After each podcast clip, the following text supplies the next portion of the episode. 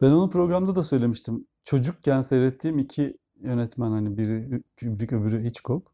O zaman bile ha burada başka bir şey var demiştim.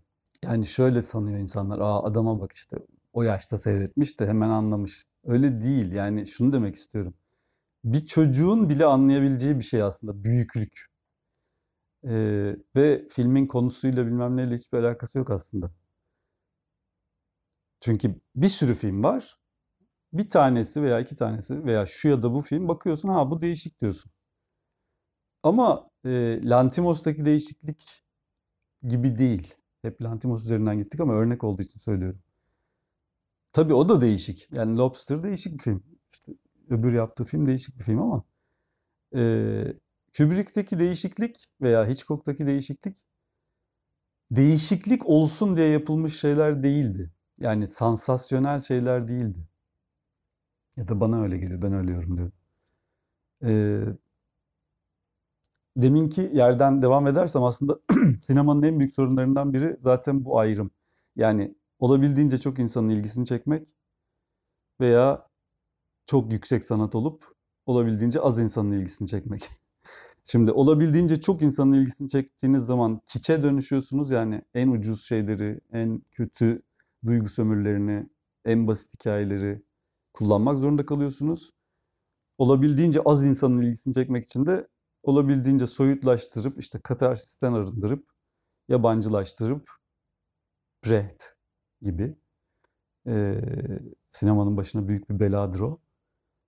E, tersine gidiyorsunuz. Şimdi şu ilginç. Kubrick kesinlikle seyirciyi önemsiyordu aslında. Yani filmlerinin yapılış süreçlerine baktığınız zaman filmlerin başarılı olmasını istiyor. iyi olmasını istiyor. Yani bir festival sinemacısı değil asla. Ticari form içinde üretiyor. Yani o Shining, Stephen King'in şey eseri. Şimdi bugün için düşünülemez bile böyle bir şey. Yani siz Stephen King'in bir eserini alacaksınız, çekeceksiniz ve Cannes'da ödül alacak diye bir şey.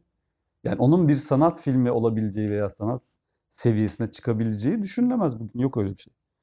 Yani çünkü çıktığınız materyal çok önemli. Halbuki bu buradaki durum şu. Veya Arthur C. Clarke'ın işini eserini alıyor. Onu sinema tarihinin en önemli işlerinden birine dönüştürüyor. Ee, bu da bize şunu gösteriyor. Gerçi Arthur C. Clarke'inki ağır bir romandır yani öbürü gibi değildir ama aslında materyalin çok bir önemi yok. Yani herhangi bir şey de filme dönüştürülebilir. Ee, burada benim yıllardır ısrarla söylediğim cümleye aslında geliyoruz. Taşıyıcı ortamın kendisi mesajdır derken bu aslında ben onu onlarca yüzlerce kere söyledim ama hala anlaşıldığından emin değilim. Bir siz YouTube için röportaj çekiyorsanız aslında bu yaptığınız doğru değil. e, çünkü orası sinema salonu değil. Veya orası terapi odası değil. Yani tabii yapabilirsiniz çünkü YouTube çok geniş. Yani bazı insanlarda YouTube'u nasıl tüketiyorlar buna bakmak lazım. Yani YouTube'u eğer ben evimde oturup işte kahvemi içerken dikkatli bir şekilde mi izliyorum yoksa telefonda vıt vıt vıt vıt diye geçiyor muyum? Şimdi biliyoruz ki geçiliyor. Yani çok büyük oranda. Zaten o 2001 doğumlu sevgili arkadaşım Ali de o yüzden sinema çok yavaş diyor. Yani bu yeni medyum böyle. Ee, Kubrick mesela o şey lafı çok önemlidir. Hani edebiyata değil, müziğe ve resme bakın diyor. Bu belki de söylediği en önemli sözlerden biri. Çünkü bu medyum görsel bir medyum. Yani sinema dediğimiz şey görsel, işitsel aynı derecede bir medyum. Ve ne yapıyor? Herhangi bir materyali alır, ne alırsa alsın onu alıp sadece bir filmle ifade edilebilecek bir yapıya dönüştürüyor. Yani deneyimlenecek bir şey. Ee, yine ta en başa döneceğim. Yani sinema salonuna gidiyorsanız siz ne için sinema salonuna gidiyorsunuz? Mesela yüksek sesle dinlemek için. Çok büyük perdede görmek için. Ee, insanlarla birlikte izlemek için. Ee, karanlıkta izlemek için. Mesela bak bu saydığım dört şey esastır aslında. Yani bir şeyin sinema eseri olması için bu dört esası dikkate alıyor olması lazım. Tekrar edelim. yüksek ses. Yani bu çok önemli. E, çünkü ancak yüksek seste bazı sesleri duyabilirsiniz. E, büyük görüntü yani dev perdede izlemek bu da başka bir şey. Yani izlediğiniz şeyin büyüklüğü sizin algınızı da değiştirir. Yani bana 3 metre şey 8 metrelik perdede bakmak benim görüntüme e, telefon ekranında bakmakla aynı şey değildir. Ha ya verdiğim örnekte bir şey olmaz tabii bana büyük ekranda da baksın ama yine de ben daha büyürüm orada anlatabiliyor muyum? Yani birden hani larger than life diye bir laf var ya hani hayattan daha büyük hale gelirim. Ee, insanlarla birlikte izlemek farklıdır. Mesela kurgu yap yapan genç arkadaşlara onu öneriyorum. Yani filminizi başkalarıyla seyredin deneme denemek için. Başkalarıyla seyrederken daha uzun gelir. Neden? Çünkü görüyorsunuz verdikleri tepkiyi yani. Demin dedim ya Olmaz'ın gerçek şey şovunda, canlı şovunda onu çok fark ediyorsunuz. Yani sahnedeki insan seyircilerin bütün tepkilerini görüyor anında. Budala değilse. Yani insanlar hemen çünkü çok küçük yani yani anlıyorsun tepkilerden tamam mı? Ee, ve belki düzeltmelere gitmen gerekiyor. Yani hemen şovu değiştirmen gerekiyor. Canlı şov için konuşuyorum. Şimdi sinema da öyle yani. Bir sürü insan bunu seyredecek. Her yaş grubundan, her sosyal sınıftan, her zeka seviyesinde, her kültür seviyesinden değişik değişik tipler seyredecek bunu. E bunu optimize etmen lazım. Yani şeye bırakamazsın. Yani sadece efendim kandaki insanlar seyretsin diye yapamazsın. Ee, ve son olarak da ne demiştik? karanlıkta olması tabii. Yani aslında rüya gibi bir şey ya bu rüya gibi. Yani rüyanın bir taklidi. Hatta Walter Murch onu diyordu hani çocuklar filmden korkunca şey derler ya boş ya film oğlum o gerçek değil derler ya. O aslında aynı laf rüya için de söylenir. Yani.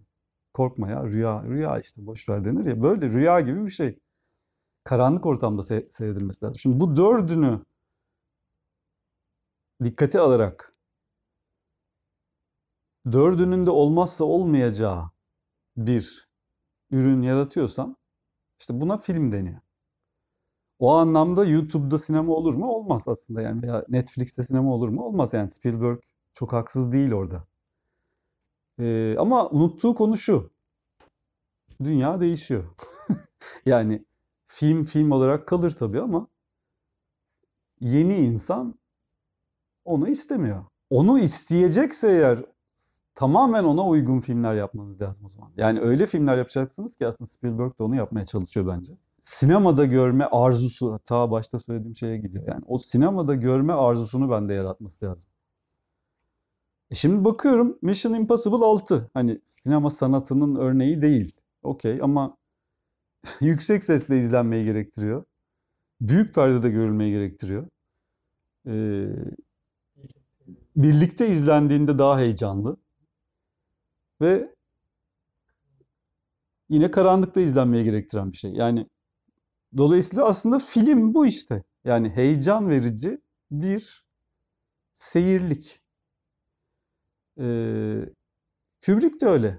Hitchcock da öyle. Bugün de benim iyi saydığım filmler yine öyle. Yani bu sadece bir entelektüel uğraş değil. Kitap okumak gibi değil hakikaten. Dediğim gibi yani zaman içinde ilerleyen bir şey olduğu için. Dolayısıyla soruya geri dönersek. Ee, Kubrick seyircinin izlemesini istiyordu ama hiçbir zaman o hesabı yapmıyor. O ilginç. Yani şunu yaparsam daha çok ilgi çekerim veya işte şu daha ilginçtir demiyor. Kendine göre mesela son filmi çok yavaştır. Ee, Eyes Wide Shut. Yani inanılmaz derecede yavaş bir film hatta ya ne oluyor falan diyorsun. Yani tabii 1999'da o galiba. Yani 20. yüzyılın son ürünlerinden. Fakat başarısı şu. Bak bir film yavaş da olabilir. Ama kendini izletiyor. Yani Eyes Wide Shut'tan kolay kolay sıkılamazsın. Yani ilk seyrettiğimde ben biraz anlamamıştım mesela. 99'da 2000'de seyretmiştik galiba. Ya niye bu kadar yavaş falan dediğimi hatırlıyorum ama sonra tekrar seyrettim falan. Evet bir şeyin peşinde koştuğunu görüyorsun ve seni de onun peşinde koşturuyor. Yani sen ne yaparsan yap. Aslında bugün hep aynı şeyi söyleyeceğim. Senin seyirciyi tutman lazım. Yani eğer sen seyirciyi tutamıyorsan e, yaptığın şey o zaman sinema değil aslında.